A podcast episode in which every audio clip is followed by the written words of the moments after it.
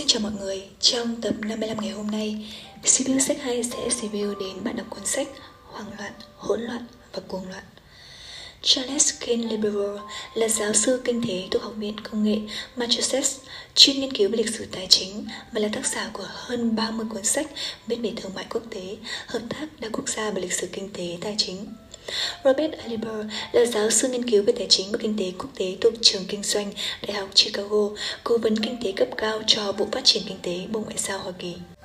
Cuốn sách được xuất bản lần đầu vào năm 1978 và phiên bản bổ sung được cập nhật vào năm 2005. Hiện tại thì đây vẫn là cuốn sách yêu cầu phải đọc đối với những người theo học thạc sĩ quản trị kinh doanh trong rất nhiều trường đại học ở Hoa Kỳ. Và nếu như bạn có ý định với MBA thì đừng bỏ qua cuốn sách này. Về chương 1, khủng hoảng tài chính, chủ đề lịch sử quen thuộc. CPK tóm lại lịch sử khủng hoảng của nhân loại trong 400 năm, bắt đầu từ khi bong bóng hoa tulip Hà Lan nổ tung vào năm 1636. Cùng với sự phát triển của nền kinh tế thế giới và sự tiến bộ của khoa học công nghệ là sự tăng trưởng của các cuộc khủng hoảng. Tài chính toàn cầu lớn lên cùng khủng hoảng hơi mềm mại một chút, nhưng những sự kiện xảy ra trong quá khứ đã chứng minh rằng dù chúng ta có đoán biết trước điều tồi tệ sẽ ập đến, nhưng cũng khó lòng mà ngăn chặn. Vậy thì chúng ta có thể làm gì? Về chương 2 giải phẫu một cuộc khủng hoảng điển hình đã có hàng trăm cuộc khủng hoảng tài chính lớn nhỏ xảy ra trên thế giới và cũng đã có hàng ngàn bài báo, hàng ngàn bài phân tích thảo luận về các cuộc khủng hoảng đó. Liệu có điểm gì chung giữa cuộc khủng hoảng đầu tư tại Mexico năm 1990 đến năm 1993 với một cuộc khủng hoảng nào đó xảy ra cách đó 4 thế kỷ? Liệu có phải khủng hoảng cũng có mô đích như các câu chuyện cổ tích? Một cô bé nghèo luôn gặp được hoàng tử thất vọng hay không? Giáo sư kinh tế học Hemen Minsky đã nghiên cứu và tìm ra một công thức chung cho các loại bánh khủng hoảng. Để làm thành một cuộc khủng hoảng tài chính thì người ta cũng cần phải trải qua các công đoạn nhất định, ví dụ từ sự vẩn vơ đến điên loạn rồi cú sốc, sau đó là hoảng loạn và cuối cùng dẫn đến sự sụp đổ. Tuy có một số tranh luận trái chiều hợp lý, nhưng khi xem xét kỹ những thế hệ khủng hoảng, mô hình của Minsky vẫn có ý nghĩa và những giá trị nhất định. Chương 3.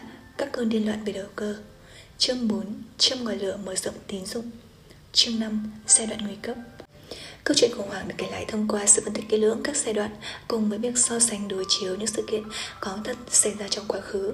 Ngày huy hoàng, đêm kinh hoàng, khi nền kinh tế đang trên đó phát triển như diều gặp gió, người ta thức dậy thấy cuộc đời toàn màu hồng.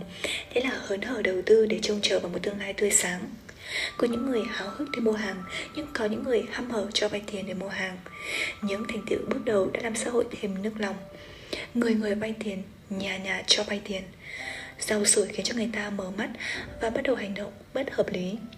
Bất chấp những lời khuyên săn, cơn điên loạn vẫn leo thang, bong bóng ngày càng căng và bánh xe kinh tế đang quay nhanh trơn tru bỗng vấp phải chướng ngại. Một cú sốc dẫn đến nguồn cung tiền, nhiên liệu chạy nguồn máy bị hạn chế, mất vốn, giá cả tụt dốc thảm hại và cơn khát tiền bao trùm lên toàn xã hội. Bong bóng vỡ tung, những người đang bay trên thiên đường rồi rơi thẳng xuống địa ngục. Chương 6. Trạng thái vườn vơ và sự bùng nổ kinh tế Lịch sử đã được kết lại rằng khi một bong bóng ở thị trường này căng phồng cũng bơm lên một bong bóng ở thị trường khác. Vì vậy, cũng thật dễ hiểu khi một cái nổ thì sẽ dẫn đến một chùm bong bóng phát nổ. Bất động sản và chứng khoán là hai ván bài lớn của những con bạc đầu cơ, khi một bên sụt giá và bên kia cũng đứng trên bờ hấp hối. Sự vỡ nợ lan truyền và tăng cấp độ nghiêm trọng làm kiệt quệ những tay đánh cược và các thể chế tài chính cấp vốn cho họ. Một lối sống lay lắt nhờ bảo trợ cấp ngầm từ chính phủ, một số không có được kết cục tốt đẹp. Chương 7. Sự lây lan trên toàn cầu trong thời đại toàn cầu hóa ngày nay, hiếm có một quốc gia nào sống bơ vơ trên ốc đảo, công nghiệp và thương mại. Trước khi đến công nghệ thông tin đã khiến cả thế giới thu hẹp trong một thành phố, thế nên khi nhà mình cháy thì nhà hàng xóm cũng khó thoát được ngọn lửa. Sụp đổ lan rộng như hiệu ứng domino, sự hoảng loạn là một hiện tượng có tính chất toàn cầu. Thật khó có thể để truy lùng xem mùi lửa bắt đầu từ đâu. Có lẽ nhà anh có rơm nhưng nhà tôi mới chứa lửa. Và điều tốt nhất nên làm là tìm cách dập tắt khủng hoảng Cứu vớt tình hình và tìm cách ngăn chặn từ lúc khói mới bốc lên.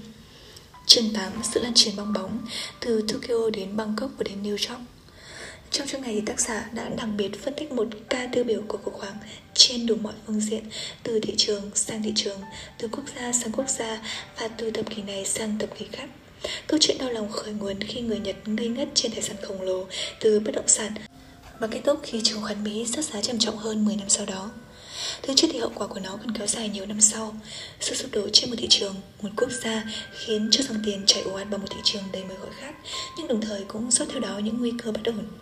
Sự thần kỳ Nhật Bản, phép màu châu Á, sự hồi phục kỳ diệu của kinh tế Mỹ đều phải trả một giá rất đắt. Chương 9. Gian lận, lừa đảo và chu kỳ tín dụng một chương cực kỳ hấp dẫn cho những ai đam mê đầu tư. CPK đã bóc trần nhiều mánh khóe, thủ đoạn từng được sử dụng trong các cuộc khủng hoảng.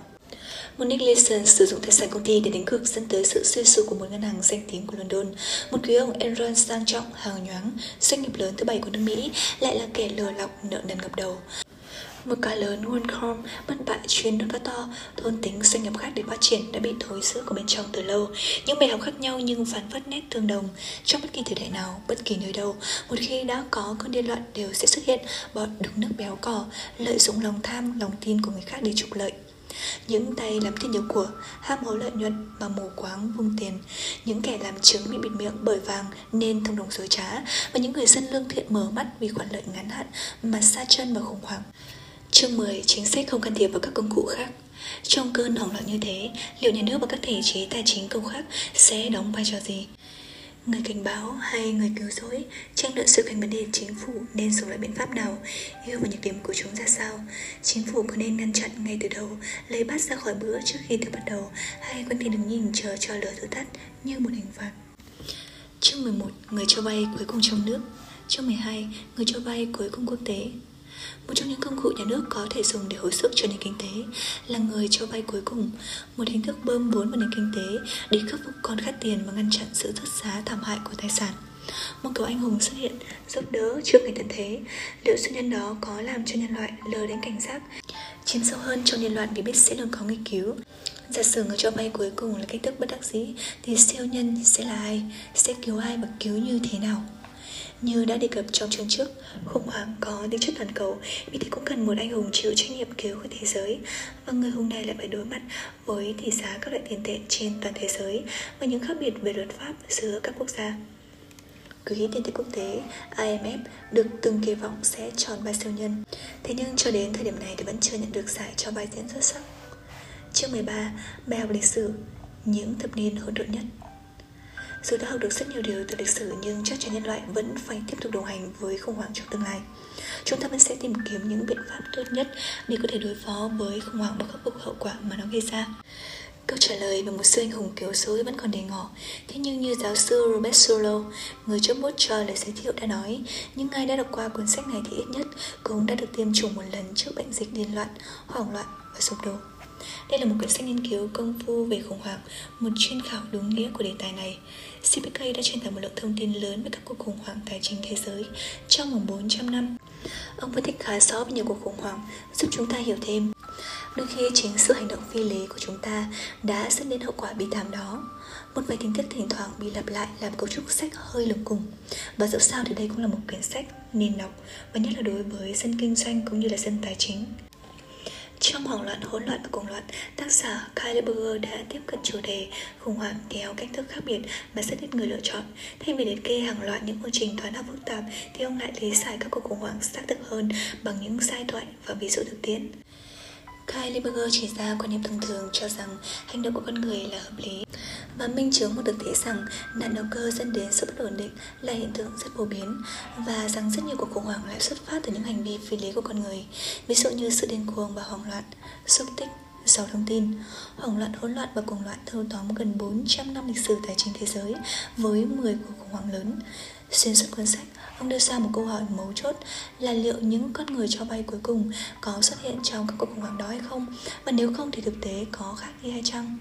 Theo Kylie Berger, bên cạnh những tác động tích cực mang lại một số vấn đề Bằng cách bơm thêm tiền cho các công ty quản lý tuổi những tổ chức này sẽ góp phần tạo ra thông lệ nguy hiểm và làm tiêu tan động lực cải thiện hoạt động của các công ty có thể coi hoảng loạn hỗn loạn và cuồng loạn là bản sơ ký thú vị và hấp dẫn về con đường dẫn đến các cuộc khủng hoảng tài chính qua hàng thế kỷ này.